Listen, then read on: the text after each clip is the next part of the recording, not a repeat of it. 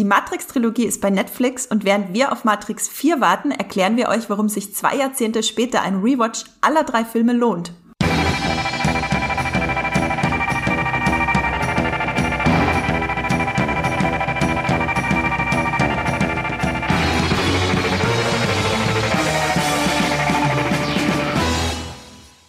Hallo und herzlich willkommen zu einer neuen Streamgestöber-Folge von eurem Movie Pilot Podcast, bei dem wir Filme und Serien, die wir lieben und auch vor denen wir euch warnen wollen, vorstellen und besprechen. Alles, was man da draußen bei euren Streamingdiensten so streamen kann. Und heute geht's um, ja, um was äh, sehr Besonderes weil wir über einen absoluten Science-Fiction-Klassiker reden und wir wollen es uns nicht nehmen lassen, in unserem Streamgestöber auch mal Matrix zu thematisieren. Das ist natürlich erstmal ein Kinofilm gewesen und kein Streaming-Film. Wir dachten uns aber, wir können den trotzdem sehr gut auch im Streamgestöber besprechen und zwar einfach aus der Sicht 20 Jahre später. Wie ist es, diesen Film jetzt zu streamen, wenn man um dieses ganze Erbe weiß, das der Film äh, mit sich trägt oder mit sich gebracht hat die letzten 21 Jahre seines Bestehens. Und dafür habe ich unseren Star Wars und unseren Matrix-Experten eingeladen und an meiner Seite den Matthias Hopp. Hallo Matthias. Hallo Andrea. Äh, ja, freust du dich darauf, mal wieder über Matrix zu reden? Oh ja, ich kann es gar nicht abwarten.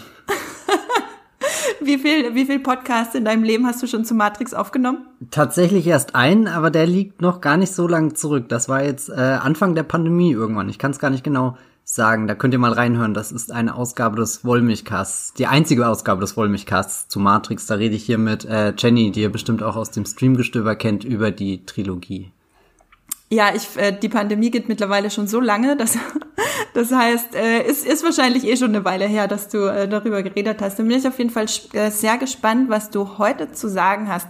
Ja, ich bin Andrea Wöger, ich bin ein riesiger Sci-Fi-Nerd und ich freue mich sehr, mit äh, Matthias über Matrix zu reden, weil Matthias schreibt bei uns in der Muipilot-Redaktion auch sämtliche Artikel zu Matrix 4, auf denen wir, ja, äh, also zumindest ich, den ich äh, extrem heiß äh, und sehnlichst erwarte. Viele, glaube ich, sind da auch skeptisch, äh, vielleicht auch zu Recht bei so einem späten Sequel. Aber fangen wir doch mal ganz von vorne an.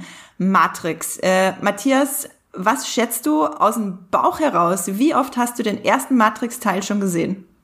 Das ist sehr schwer, das kann ich nicht sagen. Ich weiß zumindest, dass das eine Trilogie ist, die bei mir jährlich mindestens einmal im Blu-ray-Player landet. Insofern würde ich schon mal sagen, die letzten zehn Jahre bestimmt jeden Teil einmal pro Jahr geschaut, aber es gab auch so eine Phase, da, da war Matrix ganz wichtig für mich und ist auch öfter mal rotiert. Äh, ja, stellt euch eine sehr große Zahl vor.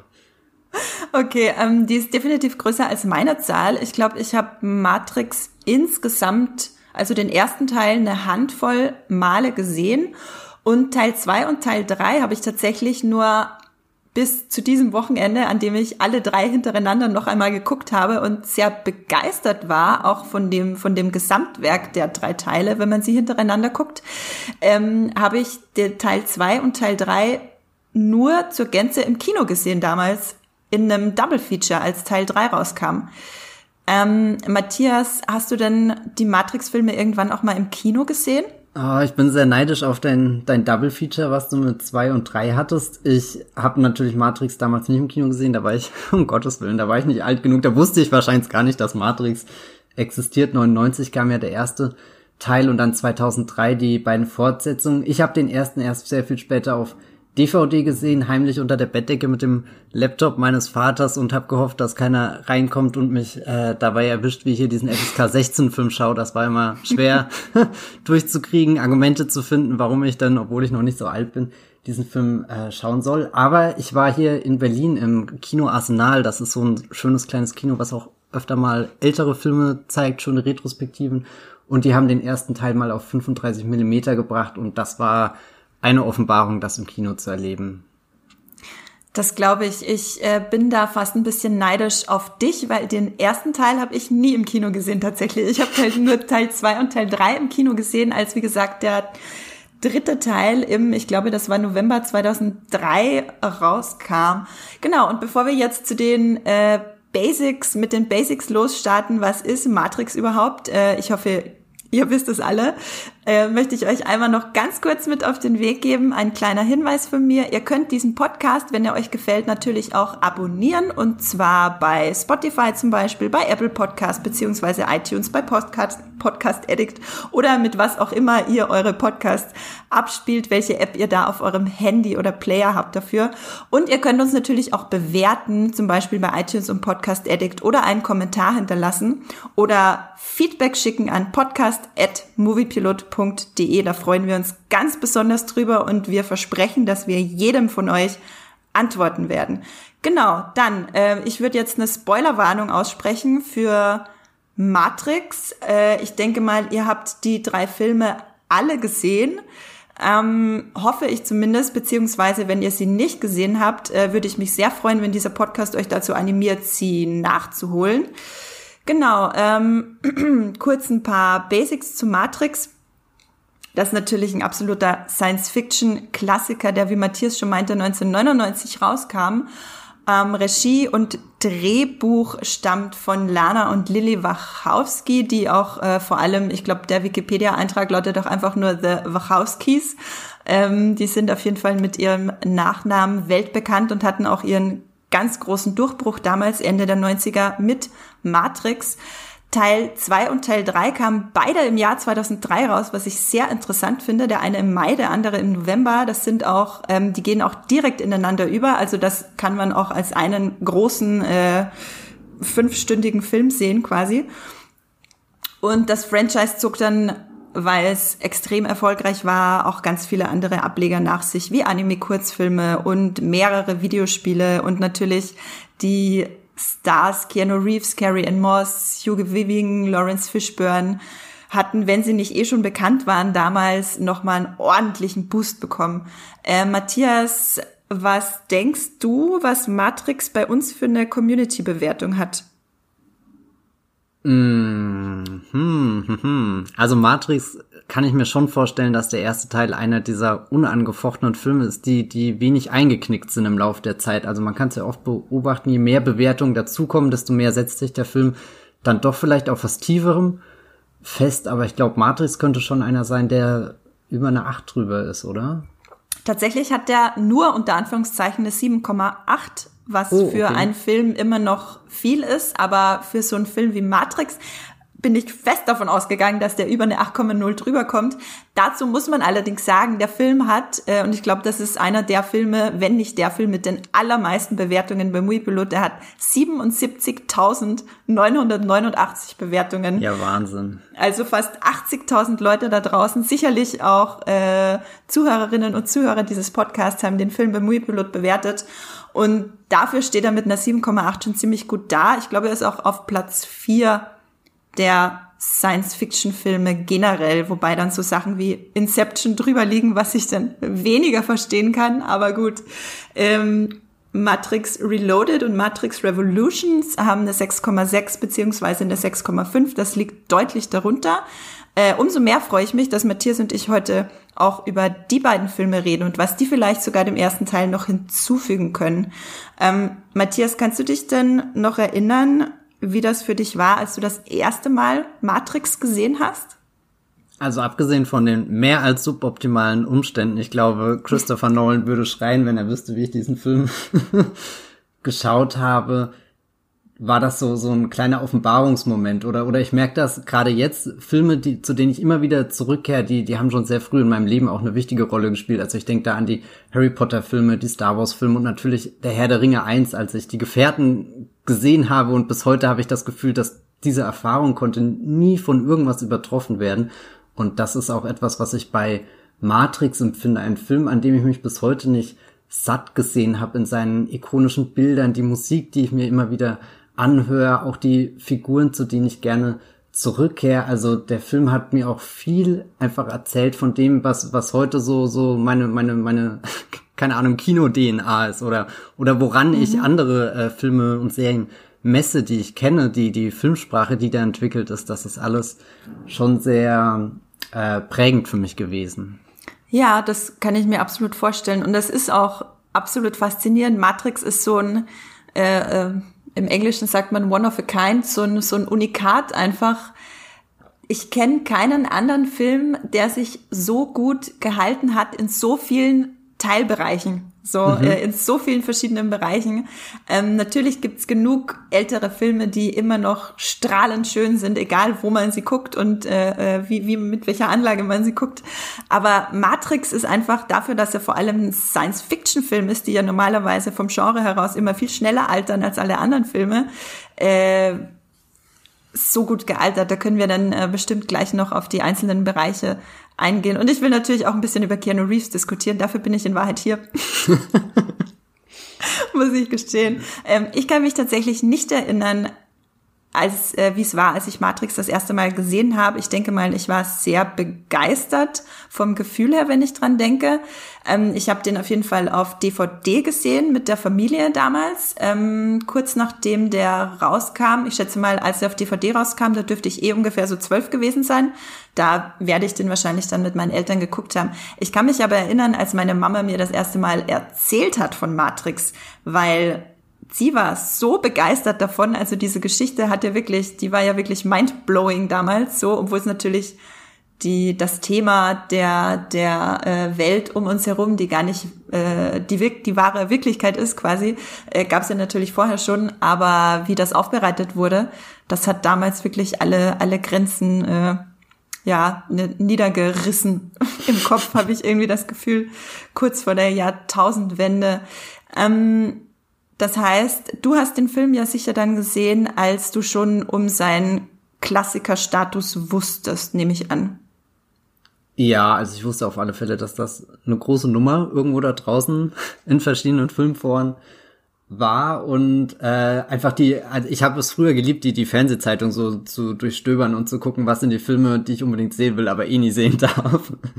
Äh, und da ist natürlich Matrix einer, der, der oft vorkam und, und du schaust einen Still an und kannst das sofort zuordnen. Das ist einfach so ikonisch in der, in der, in der Sprache, die für diese Filme entworfen wurde, dass ich da schon ein bisschen aufgeladen auch reingegangen bin. Und ich habe auch von meinen Freunden oder beziehungsweise speziell der eine, der mir dann auch die DVD ausgeliehen hat, der hat immer erzählt von den Kämpfen und, und allein die Beschreibung, das, das hörte sich wirklich atemberaubend an, gleichzeitig aber auch so kompliziert, dass ich von seinen Erzählungen nie wirklich gerafft habe, um was es da eigentlich geht, außer dass da halt diese Leute in, keine Ahnung, schwarzer Lederkleidung, coolen Sonnenbrillen oder eben Anzügen oder so rumlaufen und offenbar sehr viel Grund haben, auf sich einzuprügeln ähm, ich habe das dann gar nicht so sehr wegen der, der dem, dem Gewaltaspekt geschaut, sondern eher wegen diesem äh, dem, dem Inszenierungsaspekt, dem dem Zeitlupenaspekt. Also die Bullet Time ist ja was was ganz Großes, was äh, Matrix hier äh, salonfähig gemacht hat für das Mainstream-Kino und ja, ich weiß nicht, das ist auch so so ein Moment, wo du dann einfach zurückspulen kannst, du die Szene nochmal anschaust, nochmal anschaust, nochmal anschaust und später dann auch keine Ahnung, als YouTube groß war, äh, oder was heißt groß war, es ist immer noch groß, aber als ich angefangen habe, mehr auf äh, YouTube einfach Videos zu schauen, sind dann auch einzelne Matrix-Szenen einfach was gewesen, was, was oft einfach so, so reingespült wurde in, in meinen, was auch immer, Algorithmus und dann bleibst du hängen und, und guckst dir diesen Moment einfach nochmal an und kommst nicht aus dem Staunen raus. Ja, das ging mir jetzt auch so, als ich am Wochenende alle drei Teile nochmal geguckt habe. Äh, gleich die allererste Szene, es geht ja damit, oder ganz am Anfang sehen wir einen Bildschirm, aber danach die äh, erste Szene ist äh, Trinity, wie sie ein paar Leute vermöbelt. Und da kommt ja schon der Bullet Time Effekt das erste Mal zum Einsatz, dass quasi die Kamera einmal um sie herumdreht, während sie scheinbar äh, still in der Luft steht oder während sie still in der Luft steht. Ähm, kannst du ganz kurz nochmal den äh, Bullet Time Effekt, mit dem du ja schon vielleicht eins der größten Vermächtnisse des Films ansprichst, äh, erklären, Matthias? Also die Bullet Time müsst ihr euch so vorstellen, ihr habt dann einen Bewegungsablauf, der ultra langsam dargestellt wird. Die Kamera fährt meistens in so einer kreisförmigen Bewegung Außenrum, stellt euch vor, Trinity springt in die Luft und bei jedem normalen Regisseur würdet ihr das aus einer Perspektive sehen, aber die Wachowskis nehmen die Kamera mit und, und, ja, umkreisen die Szene ein bisschen und du kannst wirklich jede kleine Bewegung wahrnehmen. Später gibt's dann nochmal einen Schusswechsel zwischen Neo und Agent Smith, dem Widersacher, wo du dann auch die, die, die Pistolenkugeln siehst, wie sie durch die Luft äh, fliegen und, und quasi Druckwellen oder was auch immer hinter sich nachziehen. Also es ist irgendwie ein, ein, ganz tolles Mittel, um einen Moment sehr intensiv erlebbar zu machen und, und auch das, das Bild oder die Realität bewusst zu verzerren, was ja ein, ein grundlegendes Thema in Matrix ist. Da werden wir bestimmt gleich drauf zu sprechen kommen, dass es da zwei Welten gibt. Einmal die echte Welt und einmal eine virtuelle Welt. Und da ist das dann natürlich auch spannend, wie sich das in der Filmsprache spiegelt. Allerdings sei auch erwähnt, dass die Bullet Time keine Erfindung der Wachowskis ist. Also sie haben das eher adaptiert. Die, die Grundzüge finden sich schon viel früher in der Filmgeschichte wieder und eine ganz große wichtige Inspirationsquelle war dann natürlich die Animationsserie Speed Racer, die das schon eben im animierten Stil vorgemacht hat und es ist dann ja eigentlich fast eine Fügung des Schicksals, dass die Wachowskis später selbst den großen Speed Racer Live-Action-Film ins Kino gebracht haben.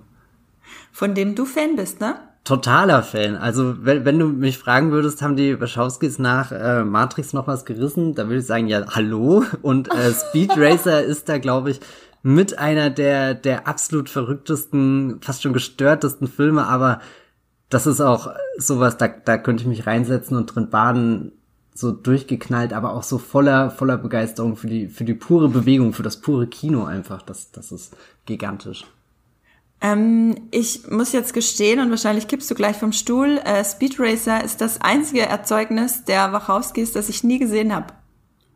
Ja, ich kann dir die DVD mal mitbringen. Warum sagst du das jetzt erst? Wir kennen uns schon so lange. Wir hätten das schon so lange beseitigen können. Aber das bedeutet ja im Umkehrschluss, dass du auch definitiv Sense8 und all die anderen tollen Sachen gesehen hast, über die ja die Leute weniger reden. Äh, ja, tatsächlich. Ich habe, ähm, ich glaube, Speed Racer habe ich nicht geguckt, weil ich einfach so viel Negatives gehört habe. Andererseits gab es auch über sehr viele andere Sachen von den Wachowskis nach Matrix viel Negatives. Und das hat mich auch nie gestört. Also ich werde mir Speed Racer definitiv demnächst anschauen. Ich habe nach Matrix äh, Revolutions auch richtig große Lust drauf bekommen, noch einen fetten Action-Blockbuster von, von, von ihnen zu sehen. So, ich meine, ich habe auch Jupiter Ascending geguckt und, und, und Cloud Atlas und, und, und Sense8 sowieso. Ähm, genau, aber zu den anderen Wachowski-Sachen kommen wir sicher später noch. Lass uns noch ein bisschen drüber reden, wie es sich anfühlt jetzt Matrix zu gucken. Ich meine, man geht da einfach so auf Netflix, als wäre nichts gewesen. und äh, macht die App an, wo man auch, äh, keine Ahnung, Insatiable und äh, tausend andere Serien. Insatiable ist die erste Netflix-Serie, die dir einfällt, Andrea. Das war die schlechteste, die ich, mir auf Anhieb Ich glaube, du bist der erste ist. Mensch, der seit 800 Jahren darüber redet. Ja, tatsächlich, ich habe in meinem Kopf, während ich den Satz geformt habe, verzweifelt nach dem schlechtesten, was es auf Netflix gibt, äh, gesucht und da ist mir Insatiable eingefallen, dass als es rauskam, niemand in der Redaktion bei uns gucken wollte, um darüber zu schreiben. Okay. Also es gibt natürlich auch noch ganz viele andere tolle Sachen bei Netflix, aber man geht da so auf die App, als wäre nichts gewesen und hat da einfach so diese absolute Klassiker-Trilogie vor sich und kann sie halt anmachen, pausieren, zu Insatiable und wieder zurückspringen zum Beispiel, wenn man möchte. Ähm, Matthias, wie ist es denn, wir haben jetzt drüber geredet, wie es war, den Film zum ersten Mal zu sehen. Wie ist es denn für dich, den Film jetzt zu sehen? Es ist immer noch sehr bereichernd. Es sind auch Filme, die ich nie komplett durchblickt habe. Oder, oder sagen wir es andersrum, Dinge, äh, Filme, in denen ich immer wieder was Neues entdecke. Als ich jetzt die Trilogie Anfang des Jahres nochmal geschaut habe, hat mich vor allem dann die Musik von Dan Davis besonders begeistert und da habe ich dann auch ausführlich irgendwie drei Artikel drüber geschrieben, wo ich mich damit auseinandergesetzt habe, weil die Musik von Matrix etwas ist, was, was immer da ist und ich erkenne sie sofort, aber ich habe noch nie versucht zu erforschen, woran liegt das denn? Was macht die Musik so besonders, an was erinnert sie mich vielleicht auch, aber warum gibt's gerade keinen anderen Film, der nach Matrix entstanden ist, der, der ähnlich auf so eine große klassische äh, Orchestermusik setzt, die aber trotzdem mit sehr vielen Dissonanzen und Clustern und so arbeitet und das ist also so so das ist vielleicht auch eine der der großen Stärke dieser Matrix Filme. Sie haben zwar diese offensichtlichen Wow Effekte wie die Bullet Time und den ein oder anderen Twist, der dich beim ersten Mal natürlich umhaut und natürlich auch diese diese grundlegende Erkenntnis von und und diese Entscheidung nimmst du die rote oder die die blaue Pille und und in welche Wirklichkeit kommst du dann aber auch im, im Lauf der Jahre halten diese Filme irgendwie stand und, und verlieren nicht an Faszination, sondern ich tauche wieder ein und, und hänge mich an, an ganz unterschiedlichen Dingen auf. Und trotzdem sieht man dann auch irgendwo Dinge, die, die so typisch End 90er, Anfang 2000er sind. Und das würde ich jetzt als allererstes auf die, äh, die Mode vielleicht ähm, schieben. Also das ist ja schon ein sehr spezieller Look, der, der sich nie große Mainstream-Kino dann durchgesetzt hat. Aber gerade auch das macht Matrix faszinierend, dass er manchmal wirkt wie ein Film, der eben nur 99 in die Kinos kommen konnte und trotzdem fallen mir wenige Science-Fiction-Blockbuster ein, die die ja sich in, in diesem Reichtum an, an Details und so damit messen lassen können, in diesem Gefühl für die Welt, was entsteht und all dem. Ja, es ist ganz interessant, was Matrix da für einen Spagat geschaffen hat. Einerseits gibt es diese krassen charakteristischen Details. Ich meine, diese, keine Ahnung, äh, achteckige Sonnenbrille oder wie viele Ecken die hat, die meiner Meinung nach das ist, was am allerschlechtesten gealtert ist von den Filmen. ähm, und diese langen Mäntel und dieses ganze Latex, mein Gott, wo hatten die das ganze Latex her? Und ähm, gleichzeitig ist der Film aber von, von seinem Setting her extrem minimalistisch, also sehr viel kühle, einfache Sets, einfach zum Beispiel dieser, dieser Testraum, wo Morpheus das erste Mal gegen Neo kämpft oder einfach die Matrix an sich, wo alles nur weiß ist und dann nur einzelne Sachen eingeblendet werden oder diese, dieses, dieses kühle Raumschiff, in dem, oder nicht Raumschiff, äh, äh schwebende Schiff, in dem sie sich bewegen, ähm, Matrix sind für mich Filme, die schon immer vor mir da waren irgendwie. Also so, so, die, die gehören schon zu diesem großen Pool an Filmgeschichte, aus dem ich in meiner Jugend, wo ich, wo ich das Kino für mich entdeckt habe, einfach schöpfen konnte. Also da, da stehen die dann neben den großen Kubrick-Filmen oder so. Gleichzeitig habe ich das Gefühl, sind die Matrix aber auch Filme, die ich einfach erlebt habe in meiner Jugend und trotzdem gehören sie auch irgendwie zu meiner Zukunft. Nicht nur dadurch, dass jetzt tatsächlich ein neuer Film kommt, sondern einfach, weil ich habe es vorhin schon gesagt, das sind Filme, zu denen ich zurückkehre und neue Dinge entdecke und die mir dann auch helfen, andere Filme zu verstehen und einordnen oder oder eben das Genre Science Fiction zu verstehen oder oder mehr über Action nachzudenken und so. Und das finde ich eigentlich sehr schön, dass dass diese Matrix Filme so auf äh, Vergangenheit, Gegenwart und Zukunft in, in meiner Filmwahrnehmung zusammenkommen. Ja, das finde ich tatsächlich auch sehr schön. Und Matrix ist ja wirklich auch einfach ein guter Dreh- und Angelpunkt, ein guter Orientierungspunkt einfach generell in der Sci-Fi-Geschichte und in der jüngeren Filmgeschichte, ähm, weil es schon so eine kleine Zäsur war. Man kann schon ein bisschen sagen, das waren die Actionfilme vor und das waren die Actionfilme nach Matrix. Ähm, wir haben jetzt über Bullet Time geredet, über die Mode. Lass uns doch äh, nochmal über das CGI reden, also über den handwerklichen Aspekt. Als ich die drei Filme jetzt nochmal geguckt habe an einem Stück, dachte ich mir, meine Güte, ist das CGI gut gealtert. Das sieht besser aus als in vielen neuen Kinoblockbustern. Also gerade wenn ich da an so hochbudgetierte Sachen wie, okay, das ist ein böser Vergleich, weil das ist mal wirklich ein Reinfall, äh, ähm, äh, Justice League denke, wo man bei dem CGI ja wirklich dachte, was ist da denn passiert? Ähm, wie, wie wenig Zeit hat man denen da bitte denn gegeben dafür? Ähm, da kann halt Matrix immer noch mithalten und das finde ich schon ziemlich unglaublich.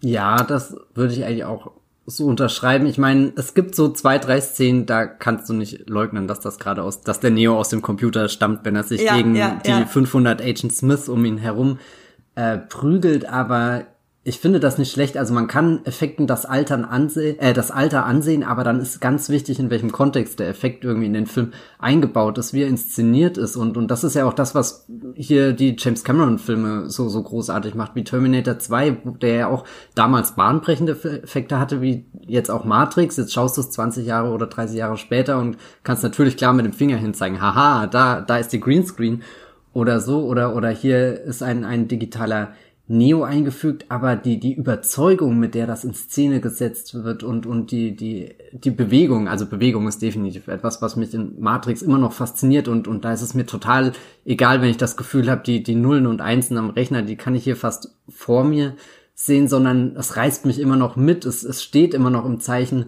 der Geschichte und allem, also die, die Effekte sind nie Selbstzweck in Matrix und, und brechen dann dadurch später irgendwie so, so ungelenk heraus, weil du einfach merkst, okay, die wurden damals einfach nur geschaffen, damit sie existieren, sondern sie haben ja auch einfach eine erzählerische Funktion und die altert nicht oder die kann nicht genommen werden, die, die zerbricht nicht, weil sie eben sehr gut umgesetzt und, und immer stimmig auf, auf so ein Gesamtbild äh, äh, hin, hin, äh, hingebogen ist oder, oder wie sage ich das? Ich kann mir Matrix nicht vorstellen, mit äh, nur den Zeitlupenelementen oder nur den äh, Gesprächen zwischen grimmigen Menschen mit Sonnenbrillen oder so mit mit Hugo Weaving, der sagt Mr. Anderson. und ich, ich meine, oh Gott, ich würde mich stundenlang in einem Raum mit Hugo Weaving setzen und ihm einfach nur dabei zuhören, wie er diesen Namen sagt und hätte da wahrscheinlich Angst und würde weinen. Aber da, das, was Matrix ja so toll macht, ist, dass all diese Elemente irgendwie zusammenkommen und, und das wirklich erstaunlich perfekt. Ja, ich gebe dir tatsächlich recht, der Matrix, äh, Matrix, der Neo aus der Maschine, ist äh, das einzige wirkliche schlecht oder CGI-Problem unter Anführungszeichen, nenne ich es jetzt mal, dass äh, Matrix, wo man Matrix das Alter wirklich sehr ansieht das sieht aus wie ein heutiger Effekt aus zum Beispiel der The Flash-Serie. Da sieht man auch, wenn sie Menschen animieren, und das machen sie öfter mal, weil da öfter mal jemand durch die Luft fliegt oder schnell vorbei rast, ähm, dann sieht das genauso aus tatsächlich, wie es bei Matrix vor, äh, beziehungsweise Matrix 1 hatte das eh noch nicht, aber Matrix 2 und 3 vor, eben von 2003 ähm, da sieht man Neo und, glaube ich, auch Agent Smith eben durch die Luft fliegen und da erkennt man dann auch wirklich das Alter. Aber wenn sie nicht gerade Menschen animieren mussten, was ja natürlich das äh, eins der allerschwersten Sachen ist, dann hat es wirklich funktioniert. Ich war überrascht jetzt beim erneuten Gucken, wie viel CGI in Teil 3 drin ist und wie glaubhaft das alles und wie, wie immersiv der dritte Teil immer noch ist, weil ich meine, im dritten Teil hast du dann diesen riesigen Angriff der Maschinen auf die äh, Stadt von den Menschen. Und keine Ahnung, tausende von diesen, ähm, jetzt habe ich den Namen vergessen, Senti Sentinels? Nee, von diesen Maschinenviechern fliegen da durch die Luft. Und es sieht halt immer noch äh, voll in Ordnung aus. Das fand ich total faszinierend. Sie haben sich auch ähm, natürlich daran bedient, dass es relativ dunkel gehalten wird. Da ist es natürlich mhm. dann auch immer einfacher. Ähm, das ist auf jeden Fall ein Vorteil und lässt sich äh, altert besser, weil man einfach dann die Effekte nicht so krass äh, nicht so krass herausstechen, weil das Bild eher dunkel ist. Genau. Ähm, lass uns doch mal noch ein bisschen über Keanu Reeves reden das ist ja schon extrem spannend, äh, wenn man jetzt quasi, stell dir vor, du würdest jetzt zum ersten Mal Matrix sehen und du hast davor die John Wick Filme gesehen. Kann ich mir gar nicht vorstellen. die umgedrehte Reihenfolge sozusagen. Ähm, oh Gott, ja, ich kann es mir auch nicht vorstellen.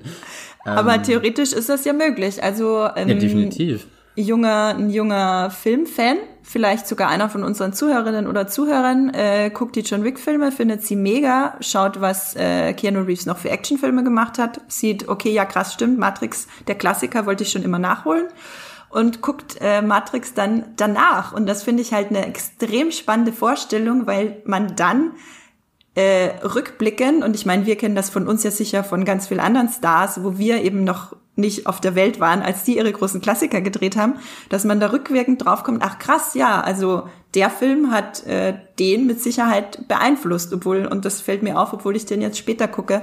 Gerade bei äh, John Wick gibt's da ja einige Parallelen, finde ich.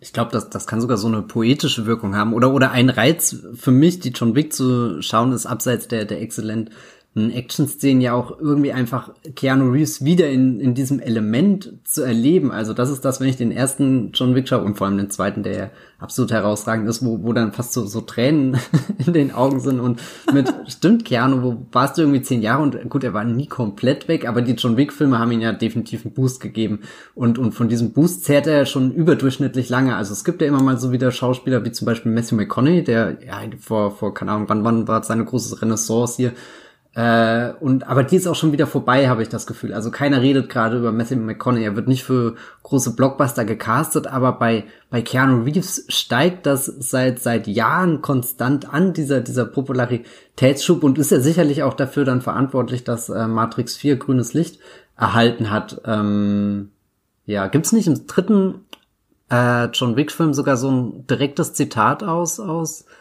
Matrix, das er irgendwie äh, eingebaut hat? Ich glaube, das war We Need Guns. Ja, Guns. das wäre jetzt auch mein mhm. Guess gewesen. Mhm. Das kommt auf jeden Fall in einem John Wick-Film vor, dieses direkte Matrix-Zitat. Es kann sehr leicht sein, dass das Teil 3 war, ja. Das fand ich äh, auch interessant, weil ich dann quasi, ähm, als ich Matrix damals gesehen habe, da war natürlich noch sehr, sehr weit hin zu John Wick und dann habe ich eben John Wick gesehen und dieses Matrix-Zitat wiedererkannt und habe ich jetzt nochmal Matrix geguckt und mich dann an John Wick erinnert, als dieses mhm. Zitat kam. Also das fand ich wirklich, ja, das fand ich eigentlich auch schon fast so ein äh, po poetischer Kreis irgendwie, der sich da dann geschlossen hat. Und was ich halt extrem spannend finde, ist, äh, Matrix 2, finde ich, ist ja schon ein extremer Vorbote für die für das John Wick Franchise. Wir haben da einerseits natürlich äh, Chad Stahelski, der später bei John Wick Regie geführt hat, ähm, der Keanu Reeves Stunt-Double war in den Matrix-Filmen. Also die kannten sich schon äh, von daher und er hat eben mit den Wachowskis damals schon zusammengearbeitet. Und in Matrix 2 gibt's diese insgesamt, ich habe äh, nochmal zurückgespult und mitgestoppt, 16-minütige Actionsequenz, die wirklich alles toppt, was davor kam und irgendwie auch alles, was danach kam. Und diese Actionsequenz fängt damit an, dass äh, Neo in der Matrix in einem großen Anwesen äh, in der Vorhalle quasi, wo, wo eine Treppe links und rechts hochgeht, wo ganz viele tolle Waffen an der Wand hängen, äh, die direkt aus John Wick stammen könnten, wirklich. Ähm, und mit diesen Waffen dann nach und nach die äh, Gegner bekämpft, die mit äh, Schusswaffen nichts gegen ihn ausrichten können. Und das geht dann über in diese riesige Highway-Action-Sequenz. Ähm, kann, erstmal, kannst du dich an diese äh, Sequenz erinnern, Matthias, und wie, wie hast du die empfunden? Ja, das ist bis heute eine der größten Action-Szenen im Kino, glaube ich. Und es ist, es wird einem erst danach bewusst, als ich Matrix 2 das erste Mal gesehen habe, dachte ich, jetzt werden alle Filme so. Das ist so, so, ich dachte, naja, 2003 oh ist noch nicht so lange her, dass der erschienen ist. Ich gucke den hier jetzt auf DVD und die Zukunft an Action, die sieht so geil aus, Leute. Und dann, ich meine, es kamen, kamen herausragende Actionfilme. Äh, wir haben jetzt zum Beispiel auch schon die John Wick-Reihe genannt, aber keine Action-Szene in John Wick kann sich mit der Dimension dieser äh, Matrix-Sequenz. Du hast ja gerade schon gesagt, die hat verschiedene Stufen, die beginnt irgendwie im, mhm. im kleinen Treppenhäuschen. Naja, gut, klein ist dieses Treppenhaus nicht. Das ist, also es ist wahrscheinlich größer als, als jedes Treppenhaus, was ich jemals besitzen werde. Äh, machst du dir Gedanken über Treppenhäuser, die du besitzt? Hm. Egal. Tatsächlich nicht, aber äh, wenn, wenn ich in die Matrix, wenn ich mir die Matrix modellieren könnte, dann würde ich auf jeden Fall dieses Treppenhaus nehmen. Okay, ja. Es, es hat ja viele Waffen. Nee, und, und dann, dann verwandelt sich das. Und das, das, das ist auch wieder sowas, wo, wo, wo die Action gleich der, der Film ist, weil der Film erzählt ja auch ständig von dieser Verwandlung. Du kannst Dinge neu programmieren, anders programmieren, kannst dir stärkere Fähigkeiten in der Matrix zuschreiben und auf einmal äh, katapultiert die Action eben aus dem Treppenhaus auf einen riesengroßen Highway, also wirklich einen unendlichen Highway, wo, wo Autos fahren, wo Autos zusammencrashen, wo, wo die Menschen über die, die, die Autos drüber springen, sie als Sprungbretter und was auch immer, äh, Zweck in Fremden, das, das hat so eine, so Kraft und jedes Mal, wenn du denkst, jetzt ist der Höhepunkt erreicht, finden die Wachowskis irgendwie ein Weg, dem Ganzen nochmal einen Dreh zu geben, ohne dass es eben ermüdend ist, ohne dass du das Gefühl hast, du schaust gerade einfach nur die, den gleichen CGI-Massen zu, die aufeinander zurennen und dann in so einem Kuddelmuddel untergehen, aber die epische Musik signalisiert dir, das, was passiert, ist wichtig. Nee, bei, bei Matrix siehst du wirklich jede, jede einzelne wichtige Bewegung, jeder Agent, der da irgendwie kommt, sich transformiert, jeder, jeder Schuss, der abgesetzt wird, jedes Steuer, was umgerissen wird und, und das dann eben mit einer wirklich meisterhaften Verschmelzung von, von praktischen und, und digitalen Effekten. Ja, das Einzige, wo ich sagen würde, Actionsequenzen, die mir wirklich den Atem rauben, das macht eigentlich die letzten zehn Jahre, muss man fast sagen, nur die Mission Impossible Reihe. Äh, mhm. Ein paar coole handgemachte Sachen gab es auch bei, bei der Fast and Furious Reihe zuletzt mit dieser riesigen Island-Explosion etc. Aber wirklich so Actionsequenzen, wo mir der Atem stockt im Kino, das, das schafft nur Tom Cruise mit Mission Impossible. Ich würde vielleicht ähm, noch Mad Max ja? einwerfen. Oh ja, Mad Max tatsächlich. Ja. Nicht, dass wir, dass wir Mad Max liegen lassen. Das ist nochmal eine ganz eigene krasse Form der Action, die George Miller da mit Mad Max Fury Road äh, geschaffen hat. Äh, das stimmt tatsächlich, ja. Aber davon gibt's eben so wenige Beispiele, man kann sie an einer Hand abzählen. Und das ist schon eine, eine traurige Nummer. Ich habe irgendwie, als ich Matrix 2 geguckt habe, diese Sequenz, die von dieser äh, John Wick-artigen Action übergeht in diese Mission Impossible-artige Action, ähm, das fand ich schon, ja, das fand ich schon absolut faszinierend. Und ähm, traurigerweise konnte ich mich an nichts anderes aus dem Film mehr erinnern, aber an diese Action-Szene, die ist hängen geblieben äh, und finde ich ist auch das Stärkste am zweiten Teil, den ich von allen drei Teilen tatsächlich am schwächsten finde. Wie ist das bei dir? Ich finde ihn, ich, oh Gott, am schwächsten, das hört sich so an, als würde ich ihn wirklich schlecht finden. Also ich finde gar keinen der Film richtig schlecht. Ich mag den zweiten am zweitliebsten eigentlich. Also der erste ist so der, der am rundesten, am perfektesten ist. Der, wo mhm. ich nie verstehen würde, wenn jemand hingeht und sagt, ich muss den nochmal neu schneiden oder so. Also da, das, das ist so ein Film, der für mich wirklich ein, ein Grad erreicht hat, wo ich einfach nur dastehe und staunt. Der zweite hat klar viele Kuddelmuddel. Szenen und, und dem fehlt die, diese große Eleganz irgendwie. Matrix 1 fühlt sich an mit der Künstler hat den Pinselstrich perfekt abgesetzt. Weißt du, da ist dieser letzte Schwung da. Das, das haben die Wachowskis nie wieder geschafft, aber vielleicht ist auch die, die große Faszination an den Wachowskis dass, dass sie nicht so sehr an dieser Perfektion interessiert sind, sondern eher äh, sehr ambitioniert in den Film reingehen und einfach sehr viele Ideen haben, die sie umsetzen wollen. Und, und das sind dann äh, eben interessante Gedankenspiele, die im Hintergrund passieren oder die, die furiose Action, die du im Vordergrund hast und, und das ja natürlich nicht nur in den Matrix-Filmen, sondern auch später. Wenn ich allein denke, überleg mal, heute nochmal einen Film wie Cloud Atlas zu sehen und so lange ist der ja auch noch nicht her, aber es wirkt einfach so verrückt, dass diesem Projekt Geld gegeben wurde, das in, in dieser Dimension und in diesem Umfang ähm, umzusetzen. Ja, ja. total. Äh, das fasziniert mich auch immer noch. Die Wachowski-Schwestern sind da wirklich, äh, haben wirklich eine absolut einmalige Karriere hingelegt. So mit den Sachen, die sie auf die Beine gestellt haben und die Geschichten, die sie wirklich in den Mainstream gebracht haben. Ähm, da waren sie ja wirklich auch, da haben sie ja auch wirklich Pionierarbeit geleistet. Das ist absolut Pionierinnenarbeit. gibt's gibt's eine weibliche Form von Pionierin, Pionierinnenarbeit äh, geleistet haben. Das ist, äh, finde ich, absolut faszinierend.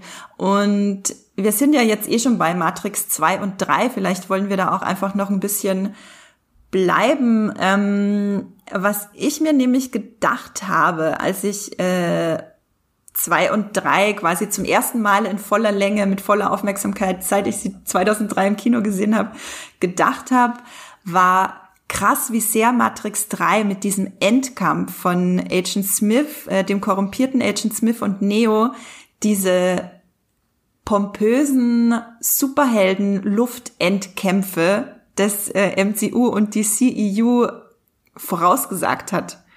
Ähm, Matrix 3 endet ja mit dem großen Endkampf äh, in der Matrix von Neo und äh, Agent Smith, wo sie quasi durch die Luft fliegen, sich durch äh, Hochhäuser prügeln, wo ich sehr stark an Man of Steel denken musste tatsächlich und äh, von dem düsteren, dunklen Look her auch ein bisschen an Batman vs. Superman und war wirklich fasziniert, äh, dass das erstens mal fast genauso gut aussah wie in den neueren Superheldinnenfilmen.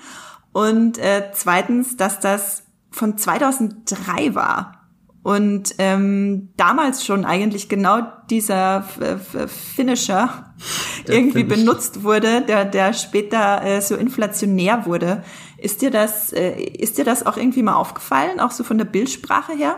Ja, ich glaube, wenn ich dann einen Film suchen müsste, der, der das aufgreift, ist Man of Steel schon ein gutes Beispiel. Auch Batman vs. Superman, Zack Snyder äh, hat ja da eine Tendenz, große The theatralische Bilder äh, zu inszenieren, wo es viel regnet, wo es gewittert und blitzt und mhm. stürmt, wo du, wo du nicht nur das Gefühl hast, gut, da, da prügeln sich gerade zwei, zwei Comicfiguren vor der Greenscreen, sondern äh, alle Elemente sollen spürbar werden in diesem, diesem Kampf. Da, da treffen nicht nur zwei Fäuste aufeinander, sondern sondern eben zwei ganze Comic-Welten oder so. Ich, ich genieße diesen, diesen Finalkampf in Matrix immer, dass das ist so ein Moment, wo der Film klipp und klar sagt, so, und jetzt Showdown. Und dann fängt dieses Klavierspiel an, dieses dum dum dum dum dum. Und, und das steigert sich immer weiter und, und dieses Neodämmerung, das, das Stück, was im Hintergrund kommt, das, das ist ja an, an epochalen Gefühl kaum zu übertreffen. Das ist, das ist so wie, wie wenn du bei Herr der Ringe, bei dieser Trilogie am Ende ankommst und ganz viele tolle Musik gehört hast und dann tritt Frodo in den Schicksalsberg und, und du hörst nochmal einen Chor, der dir signalisiert, das ist jetzt wirklich das, das Ultimative. Hier, hier ist der, der Moment der Entscheidung und, und es fühlt sich trotzdem nicht so, ähm, planlos einfach jetzt jetzt Größe hingeballert. Also das habe ich momentan oft bei Blockbustern im letzten Akt das Gefühl, dass äh, die Handlung wenig hergibt. Deswegen wird dann mit Schauwerten versucht, das irgendwie zu kaschieren. Bei, bei Matrix habe ich schon das Gefühl, ich bin hier jetzt im, im Finale dieser, dieser Matrix-Geschichte drinne. Äh, Neo entscheidet da jetzt den Kampf gegen Agent Smith und, und es ist auch sehr geschickt, dass all diese anderen Figuren, also das Finale gibt dir ein Gefühl für die Größe, aber nicht dadurch, dass große Massen aufeinander prasseln, sondern dass die Massen zwar irgendwie sichtbar sind, aber sie stehen eigentlich auch nur am Rand als Zuschauer mhm. und du kannst dich auf den einen Kampf konzentrieren, der verschiedene äh, Ebenen auch durchgeht. Also du kämpfst auf dem Boden, du kämpfst in der Luft, du kämpfst, pff, weiß nicht, in irgendwelchen Häusern, äh, Lagerräumen. Erdlöchern. Die da rumstehen und, und am Ende wirklich prügelst du dich zum Kern der Matrix vor in den Asphalt rein. Also das, das sind auch einfach starke Bilder, die da sind, wo, wo, wo ich nicht das Gefühl habe, da hat einfach einer gesagt, boah, das sieht cool aus, sondern das, das gibt mir auch was beim, beim Wiedersehen, wo ich dann interpretiere, für was steht das denn, diese, dieser Asphalt, der jetzt aufgerissen wird. Also es ist ja fast, als würde äh, Neo zum, zum Code der Matrix irgendwie vorgehen, als hätte er jetzt den, den Computer, die Hülle, hätte er gewaltsam weggerissen und, und jetzt versucht er diesen, diesen einen Fehler im System auszuradieren, der, der wirklich im Begriff ist, alles über den Haufen zu, zu werfen oder, oder eher zu überschreiben mit, mit seinem, mit seinem, keine Ahnung, halt dieser Virus, der, der Agent Smith da. Also es ist ein, ein Finale, was, was auf den ersten Blick so offensichtlich wirkt, und, und trotzdem eigentlich sehr ähm, geistreich gestaltet ist.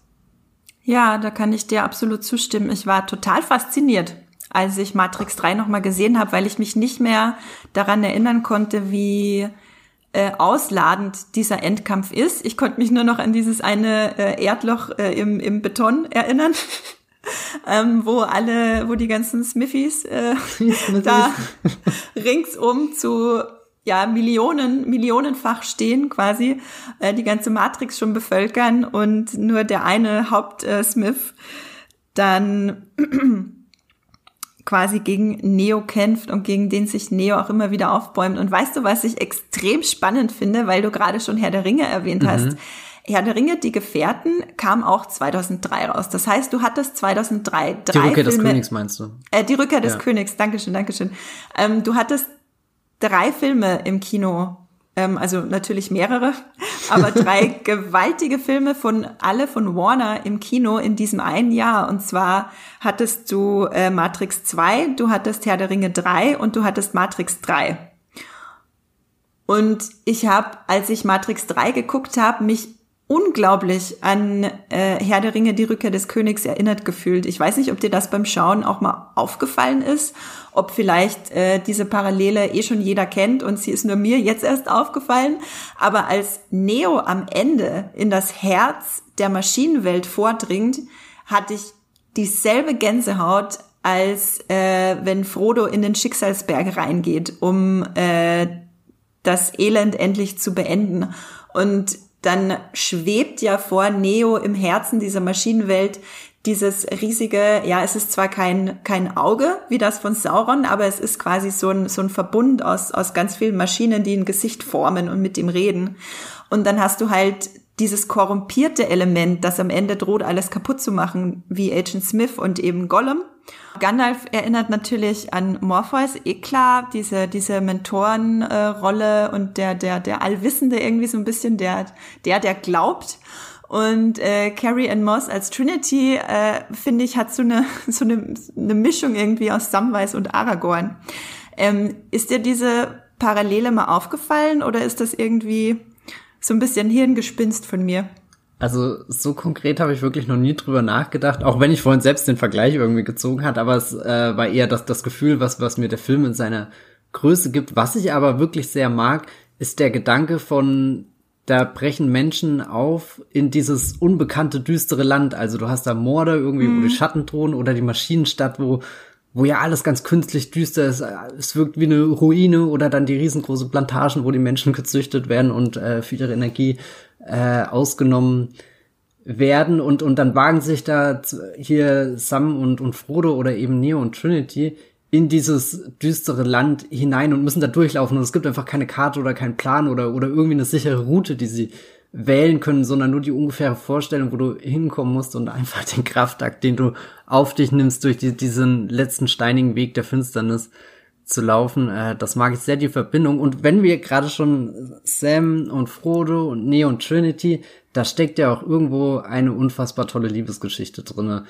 Und äh, ich meine, mein Matrix erzählt diese Liebesgeschichte deutlich größer als als jetzt meinetwegen Frodo und Sam. Da da ist das ja vielleicht verschlüsselt und man kann viel reininterpretieren, aber irgendwie habe ich jetzt versucht, diese Überleitung hinzukriegen, weil etwas, was, was mich an den, den Fortsetzungen der Matrix-Filme sehr begeistert ist, dass sie eben nicht nur dieses, okay, wir machen die, die offensichtlichen Dinge nochmal deutlich lauter, größer und schneller, die, die im Vorgänger geil waren, also, keine Ahnung, die Action, sondern äh, wir erzählen diese unglaublich tragische Liebesgeschichte zwischen Neo und Trinity und das, das fängt im, im zweiten Teil an, äh, äh, gipfelt dann natürlich schon in, in einem Finale, wo, wo das Herz wieder zum Schlagen gebracht wird, äh, aller Wahrscheinlichkeit zum Trotz und, und hat dann auch hier nochmal so, so einen Moment, wo ich einfach total baff bin und, und merke, dass, dass das, was mich an Matrix auch wirklich beschäftigt, die, die Figuren sind und, und was sie da für eine Entwicklung zueinander durchmachen. Und da bin ich auch ganz froh, dass die beiden wieder beim neuen Film dabei sind, weil das halt wirklich das Herz der Reihe ist und, und auf so vielen Ebenen so, so schön und ungewohnt auch ist, was, was heute große Kinoliebesgeschichten äh, äh, sind. Also ich meine, oder schau mal in die, die, die ganzen Marvel-Filme, da, da gibt es die ja wirklich nur noch ganz am Rand, so das, was mhm. zwischen Tony Stark und Pepper Potts im ersten Iron Man noch irgendwie spürbar war, das wird ja immer weiter zurückgetrennt, bis, bis Pepper dann nur noch diese, diese mini kleinen Auftritte hat und schnell reinspringt, aber dann auch eher nur noch so, so als, als Stichwort. Geberin und, und du hast nie das Gefühl zwischen Tony und Pepper sind eigentlich zwei Menschen, die, die so aufeinander stehen und zusammengehören und keine Ahnung was. Und, und bei Neo und Trinity, jeder Blick, den sich Keanu Reeves und Carrie Ann Moss zuwerfen und, und, und das Feuer. zwischen so einer, so einer Unsicherheit, so einer Leidenschaft, aber auch, auch dem, dem Wissen, als, als würde Morpheus daneben stehen und sagen, that's your destiny. ihr, ihr könnt gar nicht anders, das ist euer Schicksal, das ist eure Bestimmung und das ist so auch, auch eine der unerwarteten Dinge, die ich später mit, mit jedem Wiedersehen mehr wahrgenommen habe in den Matrix-Filmen als, als äh, keine Ahnung, in meiner Jugend waren dann natürlich andere Dinge, die deutlich interessanter an den Filmen war, aber ja, keine Ahnung, auch irgendwas, was, was in der Musik sehr schön entwickelt wird, das Liebesthema, was im ersten Teil äh, anklingt, wenn, wenn Neo, äh, wenn Trinity Neo dann küsst, auch mit dem Wissen, äh, was sie für eine Prophezeiung erhalten hat, was da ganz vorsichtig und leise ist und was dann so richtig laut oder oder was heißt richtig laut, aber richtig bewusst und und richtig tragisch kommt, wenn wenn sie dann stirbt, auch nach diesem tollen Wolkendurchbruch, wo du, wo du aus dem Land der Schatten nochmal einen extrem künstlichen Himmel gesehen hast, aber, aber ein Himmel, der, der wie kein zweites Bild in dieser Trilogie ist und deswegen was ganz Besonderes, was, was auch wieder bewusst verzerrt ist, vielleicht auch was idealisiertes in seinen hellen, strahlenden Farben, aber ja, keine Ahnung, einfach ein, ein sehr schönes Signal, wo sich die Geschichte gerade hinbewegt und, und wie sie dann wieder abstürzt. ja, das ist ein wahnsinnig schönes Bild am Ende. Daran konnte ich mich gar nicht mehr erinnern, dass man den so als, als letzten großen Hoffnungsschimmer am Ende quasi, bevor es zum eigentlichen Finale geht, ähm, zu kurzen Erklärung an alle, die sich da nicht mehr dran erinnern können. Ich sage immer Matrix statt Neo, meine Güte. Neo und Matrix und Trinity sind auf dem Weg äh, in das äh, Herz der Maschinen, während der große Angriff der Maschinen auf die äh, Stadt der Menschen quasi hämmert und sie zu über, über, überlaufen, über, überfliegen droht.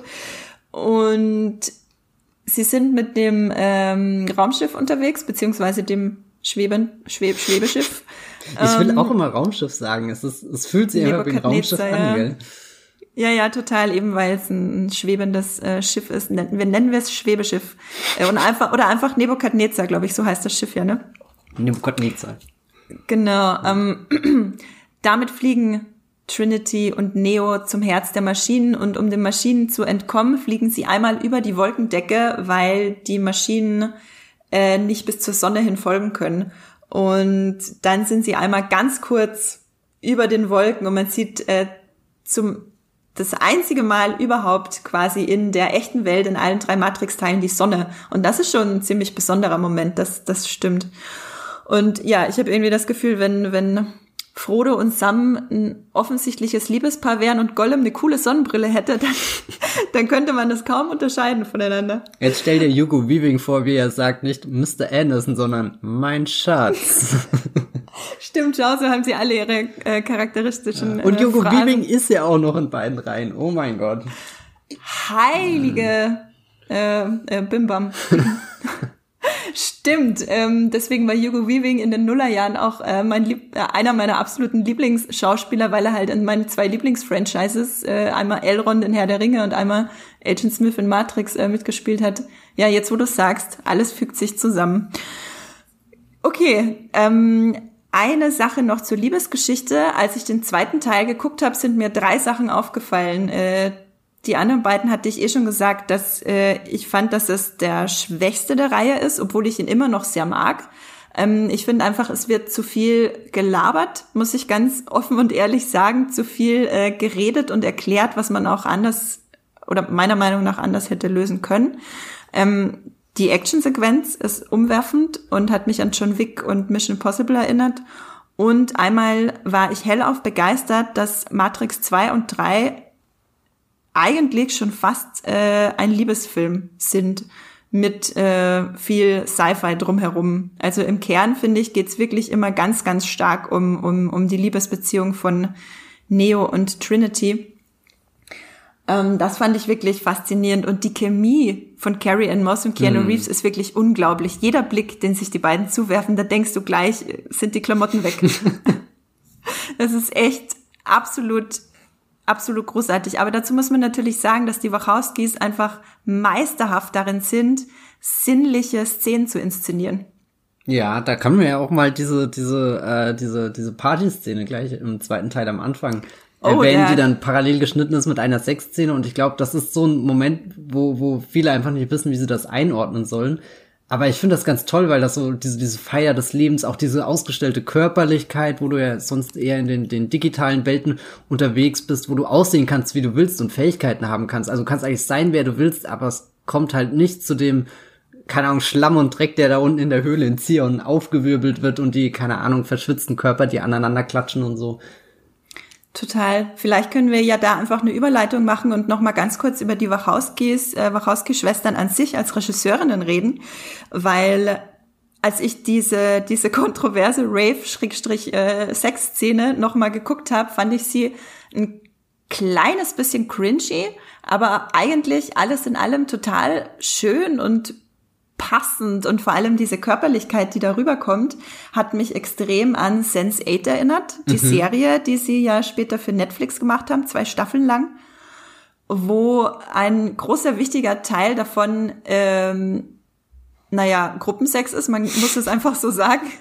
Man kann das nicht irgendwie anders formulieren. Es ist so Orgien äh, und einfach die Sinnlichkeit dabei ist halt ein extrem wichtiger Aspekt bei Sense 8. Es trägt ja das Sense schon im, im Titel ähm, diese, diese Orgien dieser, dieser acht Menschen oder eben die Sinne dieser acht Menschen, was ja der Titel und der ganze Sinn dieser Serie ist, äh, wird eben in, mit so äh, äh, Sexorgien dargestellt und die sind halt extrem sinnlich und wunderschön inszeniert. Also ich habe wirklich selten so schöne äh, so Körperlichkeit so schön und innig irgendwie dargestellt gesehen als in Sense8 von den Wachowskis und als ich dann diese Rave-Szene nochmal gesehen habe, hat mich das, äh, war das schon ein krasser Vorbote dafür auf jeden Fall. Äh, sie haben ja auch vorher schon äh, vor Matrix schon äh, äh, Erotik oder erotische Szenen inszeniert, aber ähm, und was ich dahingehend äh, extrem spannend fand, war, ich habe halt in dieser tanzenden Menge eben auch nicht nur heterosexuelle Konstellationen gesehen, da gab es auch durchaus ähm, ich habe jetzt keine zwei Männer entdeckt, aber es gab auch durchaus Frauen, die halt wahnsinnig eng und halt nackt umschlungen miteinander getanzt haben. Und das ist natürlich für einen Sci-Fi-Blockbuster, der in den 90er Jahren entstanden ist, schon eine krasse Nummer eigentlich. Die Wachowskis waren schon immer sehr fortschrittlich, gegen ja, Konventionen zu, anzukämpfen. Ja, vor allem, äh, ich finde, das merkt man auch daran, wie wahnsinnig divers der Cast ist. Mhm. Ähm, es gibt ja unglaublich viele, äh, zumindest sagen wir im Vergleich zu anderen Blockbustern aus der Zeit und auch zu anderen Blockbustern von heute, gibt es extrem viele People of Color im Cast des Films. Äh, ganz ähm, wichtige Rollen haben dabei natürlich Lawrence Fishburne, aber auch äh, Harry Lennox, den ich mittlerweile auch aus The Blacklist kenne. Der spielt den äh, Commander dann in Teil 2 und 3. Und äh, natürlich äh, Pinkett Smith, die äh, Naomi spielt und auch ähm, viele weitere wahnsinnig fantastische Darsteller. natürlich haben wir diese weiße heterosexuelle Liebesgeschichte im Zentrum des Ganzen. Äh, ohne dem hätte sich Matrix wahrscheinlich nicht äh, für so viel Geld produzieren lassen. Leider, aber was halt darum herum die äh, Wachowski-Schwestern gesponnen haben, finde ich schon beachtlich. Und damit kommen wir vielleicht auch noch zu einem Punkt, den ich ansprechen wollte. Und zwar hat Lilly Wachowski ja vor, ich glaube vor einigen Monaten war das, vor einigen Wochen, einigen Monaten, ähm, hat Netflix ein Video von ihr hochgeladen. Das kann ich auch noch mal in oder ein Video mit ihr hochgeladen. Das kann ich euch gerne in den Shownotes verlinken. Ich hatte damals auch einen Artikel dazu geschrieben, den ich euch gern verlinken kann. Äh, gesagt, dass Matrix im Nachhinein sehr gut oder aus ihrer Perspektive als Trans-Allegorie gelesen werden kann. Und das macht natürlich im Nachhinein äh, auch extrem viel Sinn, weil äh, Lana und Lilly Wachowski damals äh, noch nicht als Frauen gelebt haben, beziehungsweise noch nicht geoutet waren als Transfrauen. Und im Nachhinein so diesen Blick auf Matrix zu haben, quasi eine, eine, ein, ein unwirklicher Überbau, in dem alle anders sind, als sie eigentlich in Wirklichkeit sind. Und dann gab es auch noch den Charakter von äh, Switch. Äh, die Figur sollte äh, in einer der beiden Welten männlich und in der anderen weiblich sein. Das hat Warner sie nicht so direkt darstellen lassen damals leider, obwohl sie es machen wollten das finde ich halt total faszinierend. Matthias, wie ist es denn für dich im Nachhinein dann mit dieser Brille, den uns die eine der Regisseurinnen selber gegeben hat, auf den Film zu gucken? Ich muss gestehen, ich habe die Filme jetzt seitdem sie das so offensichtlich gesagt hat, nicht nochmal gesehen. Äh, eben weil ich sie kurz davor geschaut habe, aber es steckt ja definitiv drin und ich glaube mit dem Bewusstsein, wer, wer die Karriere der Wachowskis aufmerksam verfolgt hat, der dieses Bild setzt sich ja auch irgendwann im Kopf von selbst zusammen, dass du eben in Matrix verschiedene Welten, Übergänge, Veränderungen, Körper hast, neue Identitäten, die entdeckt werden oder oder dass du diese diese Reise zum zum Außerwelten, äh, die die äh, Neo muss ja auch erst zu jemand werden, der er wirklich ist und nicht dieser austauschbare Mr. Anderson, der da irgendwo in einem Büro in einer kleinen Box rumsitzt und Telefonate von einem unbekannten Mann annimmt. Ähm, also so, so, es ist eher, äh, wenn, wenn, wenn sich jetzt die Wachowskis hinstellen und sagen, ja, das, das hatten wir auch so drinne, das, das wollten wir so sagen, es war vielleicht damals noch eine andere Zeit und so. Das, äh, deswegen wisst ihr das nicht von Anfang an, aber es ist so, so der letzte äh, Moment, wo, wo es im Kopf Klick macht und, und dann siehst du es vor dir irgendwie so, so die, die, die, der, der letzte Dominostein, der umfällt und, und das Matrix-Puzzle ist äh, um eine weitere spannende Ebene äh, reicher geworden. Und was, was auch schön irgendwie daran ist, dass das Matrix äh, generell ja, ja rückwirkend auch als ein sehr besonderer Film in der Filmgeschichte steht, äh, den, den, den jetzt hast, der von, von zwei Frauen inszeniert wurde und, und da so viele starke Botschaften drin sich verstecken, die eben all dem widersprechen, was ja teilweise in der Popkultur schon mit Matrix gemacht wurde. Also, dass du diese Para, äh, dass du, dass du die, die rote und die blaue Pille als das Erwachen nimmst, um, um hier irgendwelche Verschwörungstheorien oder so anzustacheln. Mhm. Also, dass, dass Matrix ja in seiner Bedeutung auch viel rumgewandert und rumgereicht wurde und vielleicht auch instrumentalisiert wurde und und das muss jetzt gar nicht so so so furchtbar sein oder ich kann mich auch dran erinnern, dass dass es mir damals schon im Religionsunterricht sehr sauer aufgestoßen ist, wie versucht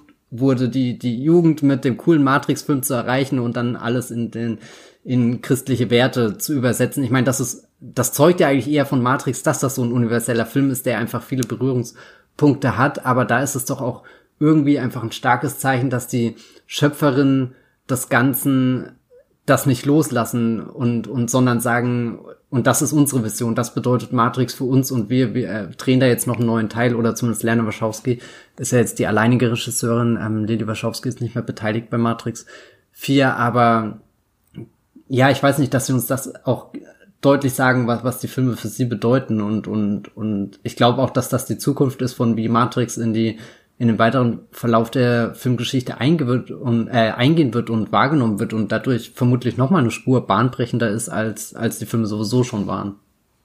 Ja, das finde ich auch wahnsinnig. Ich meine, da hast du Matrix und denkst du, das kann nicht noch bahnbrechender und wegweisend sein und dann kommt äh, Lilly Wachowski mit dieser, wie du es schon so schön gesagt hast, weiteren äh, wahnsinnig tollen Ebene, wie man das Ganze interpretieren kann daher. Und natürlich jeder, für jeden darf Matrix was anderes bedeuten, klar, aber ich finde es trotzdem unglaublich schön, dass die Regisseurinnen, wie du schon meintest, so stark an ihrer Vision und an, an ihrer ja, Sichtweise des Ganzen festhalten. Und äh, ich bin generell auch auf einer persönlichen Ebene ein riesiger Fan von Lana und Lilly Wachowski, vor allem von Lana, die auch auf Twitter immer wieder hart gegen äh, Verschwörungstheoretiker stößt und denen auch klar und äh, kurz ein äh, FU hinschmeißt, wenn sie wieder mal versuchen, Matrix äh, auf eine andere und Weise, auf äh, Matrix zu missbrauchen für ihre äh, niederen Zwecke, sage ich mal.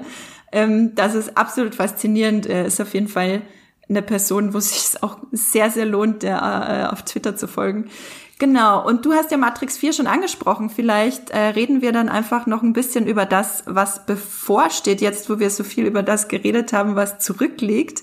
Ähm, magst du uns vielleicht einmal einen kurzen Überblick geben, Matthias, was, was du schon weißt über Matrix 4? Zum Beispiel, wann der Film ungefähr kommen könnte, wer beteiligt ist, was man inhaltlich schon weiß.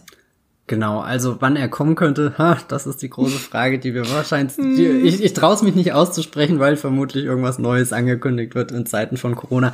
Aber so wie es aktuell aussieht, wird der Film in Weihnachten, also Dezember 2021, in die Kinos kommen. Ich würde mal sagen, das liegt noch in so weiter Zukunft, dass wir hoffen können, ihn vielleicht wirklich in einem dieser besonderen Orte zu sehen. Alternativ hat natürlich Warner Bros. schon angekündigt, dass er in den USA sowohl im Kino als auch auf dem Streamingdienst HBO Max erscheinen wird.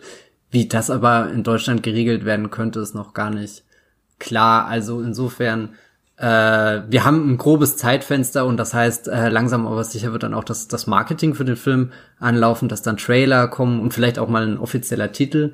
Äh, das dürfte ja auch ganz interessant werden.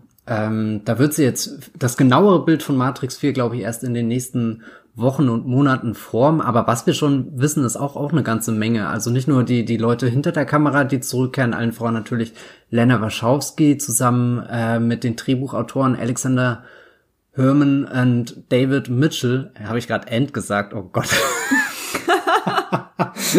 also mit denen hat sie auch schon vorher bei Sense8 und äh, Cloud Atlas zum Beispiel gearbeitet. Hier David Mitchell ist der, der Autor der, der Buchvorlage und generell wirkt Matrix 4 wie diese große Wachowski Familien-Reunion. Also so im, im Laufe ihrer Karriere haben sie viele wichtige Bekanntschaften gemacht und, und dazu gehört dann nicht einfach nur, dass das Schlüsselfiguren wie Keanu Reeves und Carrie Ann Moss als Neo und Trinity zurückkehren, sondern dass der halbe Sense 8 Cast mittlerweile äh, bei, zu Matrix 4 dazugehört. Selbst jemand wie, wie Max Riemelt, wo man dachte, okay, uh. der ist zufällig in Sense 8 reingerutscht, weil das auch hier teilweise in Babelsberg in Deutschland in dem äh, äh, Potsdamer Filmstudio gedreht wurde. Aber nee, da, da steckt doch mehr dahinter und das, das finde ich schon irgendwie eine, eine sehr berührende Geste, dass, dass dieser Matrix-Film, ich meine sicherlich auch aus kommerziellen Gründen entsteht, dass es einfach ein sehr wertvolles Franchise für Warner und, und, und ist ja, ist ja klar, dass, dass, dass eine der letzten großen, in Anführungsstrichen, unangetasteten Reihen ist, die jetzt zurückkehren kann. Also ähnlich wie wir den Effekt mit, mit Star Wars Episode 7 zum Beispiel hatten, wo du lange Zeit gar keine Star Wars Filme hast und dann passiert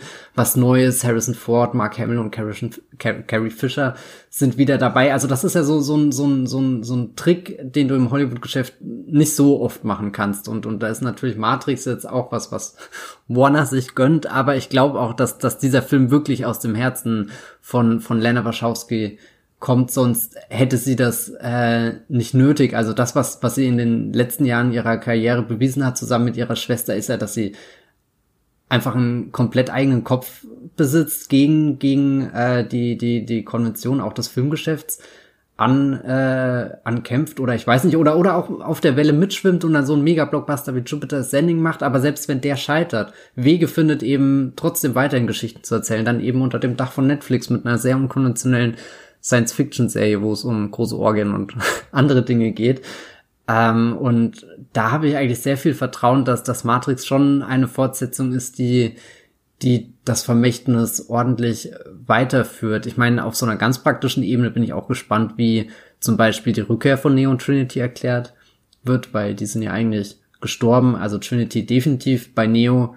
Ja, da kann man sich bestimmt streiten, wie, wie man das Ende genau auffasst, was mit seinem Körper passiert, was mit seinem Geist passiert. Und aber es ist auch nichts, wo, wo ich Angst vor der Fortsetzung habe, dass das schlecht wird, weil generell begreife ich die Matrix-Welt als eine sehr flexible. Also du, du hast ja verschiedene Realitäten und, und Möglichkeiten, diese zu beeinflussen und zu manipulieren. Und, und eigentlich macht mich das noch gespannter, weil die Möglichkeiten, die erzählerischen Möglichkeiten werden größer und unberechenbarer und, und da ist das natürlich dann dann was, worauf ich hinfieber und dann ganz gespannt bin, wenn er ins Kino kommt. Auch wenn leider ein paar Schlüsselfiguren nicht dabei sind, nämlich äh, Morpheus, also Lawrence Fishburne, hat nach eigenen Aussagen keinen Anruf bekommen, ob er beteiligt sein möchte. Ähm, dafür gibt es das Gerücht, dass ein junger Morpheus vielleicht in der Geschichte eine größere Rolle spielt. Und das andere, was natürlich nicht äh, stattfindet, ist Hugo Weavings Rückkehr als Agent Smith. Der hat nämlich gleichzeitig eine Theaterproduktion gehabt bei den Dreharbeiten, die ja vermutlich dann auch wegen Corona abgesagt wurde, oder? Oh Gott. Das habe ich ehrlich gesagt noch nie recherchiert. Das sollte ich mal tun. Das wäre ja natürlich besonders traurig, wenn, wenn ihn das dann gehindert hat, an Matrix 4 mitzumachen und gar nicht stattgefunden hat. Egal. Ja. Äh, sein Agent Smith ist nicht dabei, aber ja. Ich finde das äh, schon alles sehr spannend, was man über Matrix 4 weiß und fand das auch total schön, jetzt im Wissen, dass Matrix 4 kommt und dass die Geschichte weitererzählt wird, nochmal die drei Filme zu gucken. In diesem Wissen ist das, das, das fand ich irgendwie, ich weiß nicht, wie ich sagen soll. Ich fand es einfach wirklich schön, das zu gucken und zu wissen, es ist nicht vorbei, mhm. wenn die Credits von Teil 3 rollen, weil da mehr kommt. Und tatsächlich ist mir aufgefallen, jetzt beim Rewatch, dass am ganz am Ende von Teil 3 das Orakel sagt, ja, wir werden Neo mit Sicherheit auf die eine oder andere Art wiedersehen. Und dann jetzt mit dem Wissen, dass Matrix 4 mit Keanu Reeves kommt, ist halt, das war ein richtig, richtig starker Moment für mich am Wochenende, als ich da saß. Ich wollte, ich habe in die Hände geklatscht, ich wollte jubeln. Dann so, jawohl, du wusstest es einfach schon, Orakel, du wusstest es. ist da, da ist doch am Ende auch gleich dieser Satz mit, ja, ja, jetzt ist der Frieden, aber wie lange wird er halten oder so? Und ich meine. Genau, der, der Architekt. Geschickt, der Architekt, ja, äh, ich wollte nur sagen, geschickt eingebaut, dass, dass diese Geschichte nicht für immer ist, aber es wirkt auch nicht so mit haha Fortsetzung, sondern es ist ja einfach ne, ne, auch, auch ein, ein nachvollziehbares Argument zu sagen, mit die Maschinen und die Menschen konnten sich da jetzt auch was eigenen, aber mit Blick in die eigene Geschichte kann man ja sehen, wie oft Konflikte neues Feuer fangen. Oh Gott. ja, vor allem, weil die Maschinen ja immer noch, keine Ahnung, Milliarden Menschenkörper äh, ausbeuten. Nur, ich meine, sie haben ja sowas wie, wenn ich es richtig verstanden habe, haben sie ja sowas wie Waffenstillstand quasi. Na, und die Menschen ähm, haben ja rein theoretisch die Möglichkeit zu entscheiden, wollen sie in der Matrix bleiben oder wollen sie raus? Und, und da ist dann natürlich ja. überhaupt die interessanteste Frage, ist die Menschheit nicht einfach komplett damit überfordert, vor diese Wahl gestellt zu werden? Also du, du hast zwar so, so ein paar Leute wie eben Neo, die wissen, da draußen ist noch was und die treibt dann irgendwie so halb die Überzeugung, halb die Neugier äh, äh, durch, ja, keine Ahnung, äh, dazu eben die, die Matrix zu verlassen mit ein bisschen Hilfe von außen. Aber das ist eigentlich so eine Frage, die mich brennt in der, der Fortsetzung interessiert. Was, was passiert da im, im noch größeren Kontext, wenn, wenn, wenn man vor die Entscheidung gestellt wird? Hm. Was wohl passiert, wenn man beide Pillen gleichzeitig schluckt? Hat das schon mal jemand untersucht? Ich weiß es nicht. Ich wollte dich jetzt nämlich zum Abschluss noch fragen, ob du in der Matrix bleiben würdest oder ob du die Wahrheit wählst, die einfach eine wahnsinnig traurige und dystopische ist, aber mit krassen Rave-Orgien. oh Gott, ja, ich, also es wären gar nicht die Rave-Orgien, ich will eigentlich nur so durch die Häuserschluchten springen können, wie, wie das Neo und Co in den Filmen machen. Das, das wäre schon ein, ein sehr verlockendes Gefühl, aber gleichzeitig dafür habe ich momentan Marvel Spider-Man, was ich auf der PlayStation 4 spiele. Insofern würde ich dann doch die, die Wirklichkeit bevorzugen, weil, Achtung, hier kommt der Trick, du hast ja immer die Möglichkeit, zurück in die Matrix zu kehren, wenn du einmal draußen warst. Haha. Und dann kannst du auch so zurückkehren, wie du es gerne hättest. Genau, hm. also so Best of Both Worlds. Ja, okay, damit hast du mich jetzt voll überzeugt. Ich mache das genau wie du. Und sollten mir, glaube ich, auch mal äh, Spider-Man gönnen auf der Playstation. Das habe ich da jetzt auch noch mitgenommen äh, aus dem Gespräch. Dinge, wo ich am Anfang des Podcasts nicht dachte, dass ich hier Erwähnung finde. Ich habe hier eine, eine Checklist neben mir liegen, da stehen schon ganz viele Sachen drauf. Oh je. Ähm, ja, ich würde sagen, damit sind wir am Ende unseres Matrix-Teils angenommen. Wir haben jetzt darüber geredet, warum Matrix so revolutionär war, warum wir Teil 2 und Teil 3 besser finden als der Ruf der beiden Filme, warum wir finden, dass sich ein Rewatch aller drei Filme lohnt, auch wenn natürlich die Filme ihre natürlich ihre Schwächen haben, äh, für uns die Stärken aber meilenweit überwiegen und äh, was euch bei Matrix 4 erwartet. Damit äh, beschließen wir unseren Matrix-Teil und jetzt gibt's noch ein paar Leuchtfeuer im Streamgestöber und zwar wollen wir, wenn ihr nicht daran interessiert seid, Matrix nochmal zu gucken, wenn ihr es gerade geguckt habt. Oder wenn ihr euch denkt, ja, Matrix gucke ich, aber ich will noch mehr Tipps haben von euch, dann haben wir noch ein paar Tipps und als erstes würde ich euch jetzt kurz eine Sprachnachricht von einem ganz lieben Hörer von uns äh, vorspielen, von dem Luca zu Nancy Drew. Hallo an alle Podcast-Zuhörer. Ich habe hier die Ehre, persönlich meine neue Lieblingsserie 2020 vorzustellen. Die Serie heißt Nancy Drew und ist im Join Plus Abo abrufbar. Ich kenne mich in der Serienwelt ziemlich gut aus und wusste daher schon von der neuen CW-Serie, die nach Deutschland kommen sollte. Als ich dann den Banner in der App sah, musste ich sofort reinschauen und habe es nicht bereut. Die Charaktere und dessen Darstellung haben mir ebenso wie das Setting und dem klaren Storyfaden gut gefallen. Die erste Staffel geht zügig voran und endet, vielleicht auch dank Corona, echt spannend. Durch den Drehstopp im März kamen leider nur 18 der 22 geplanten Episoden zustande. Zum Glück war eine zweite Staffel längst bestellt, womit Nachschub erstmal gesichert wäre. Schaut sie euch an, es lohnt sich. Viele Grüße und bleibt gesund. Ja, danke Luca für diese Sprachnachricht. Ihr habt es alle gehört. Nancy Drew empfiehlt er euch wärmstens. Matthias, was hast du denn noch für einen äh, Streaming-Tipp abseits von Matrix 1, 2, 3 mitgebracht? Ja, ich, ich wechsle die Plattform von, von Netflix hin zu Amazon. Da ist nämlich am Wochenende ein Film erschienen, beziehungsweise schon am Freitag, der heißt Sound of Metal mit äh, Riz Ahmed. Den kennen vielleicht einige von euch aus der HBO-Serie The Night Of oder in Rogue One a Star Wars Story hat er zum Beispiel eine Nebenrolle gespielt und darin geht es um einen Schlagzeuger, der sehr laute Musik macht, aber eines Tages aufwacht und feststellt, dass er einfach, dass ihm was fehlt, nämlich sein Gehör. Er, er kriegt nur noch so ein Rauschen mit, das vermittelt uns der Film dann auch sehr eindrücklich und dann begleiten wir ihn auf seiner Reise, wie er versucht damit zurechtzukommen, was für Menschen ihm dabei begegnen, die ihm helfen, die ihm versuchen, neue Lebenswege und, und neue, neue Möglichkeiten von Verständnis zu bringen.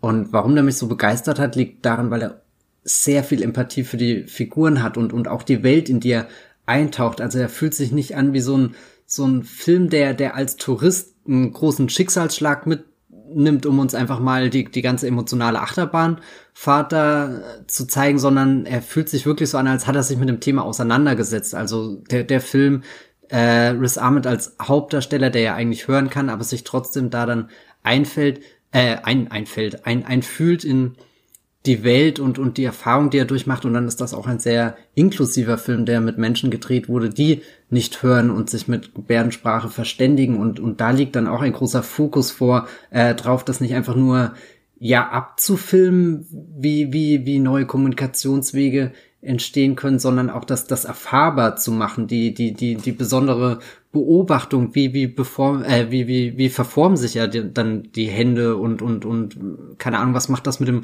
Rest des Körpers und, und wie geht man trotzdem auf andere zu und ja, das, ah, der hat mich sehr berührt.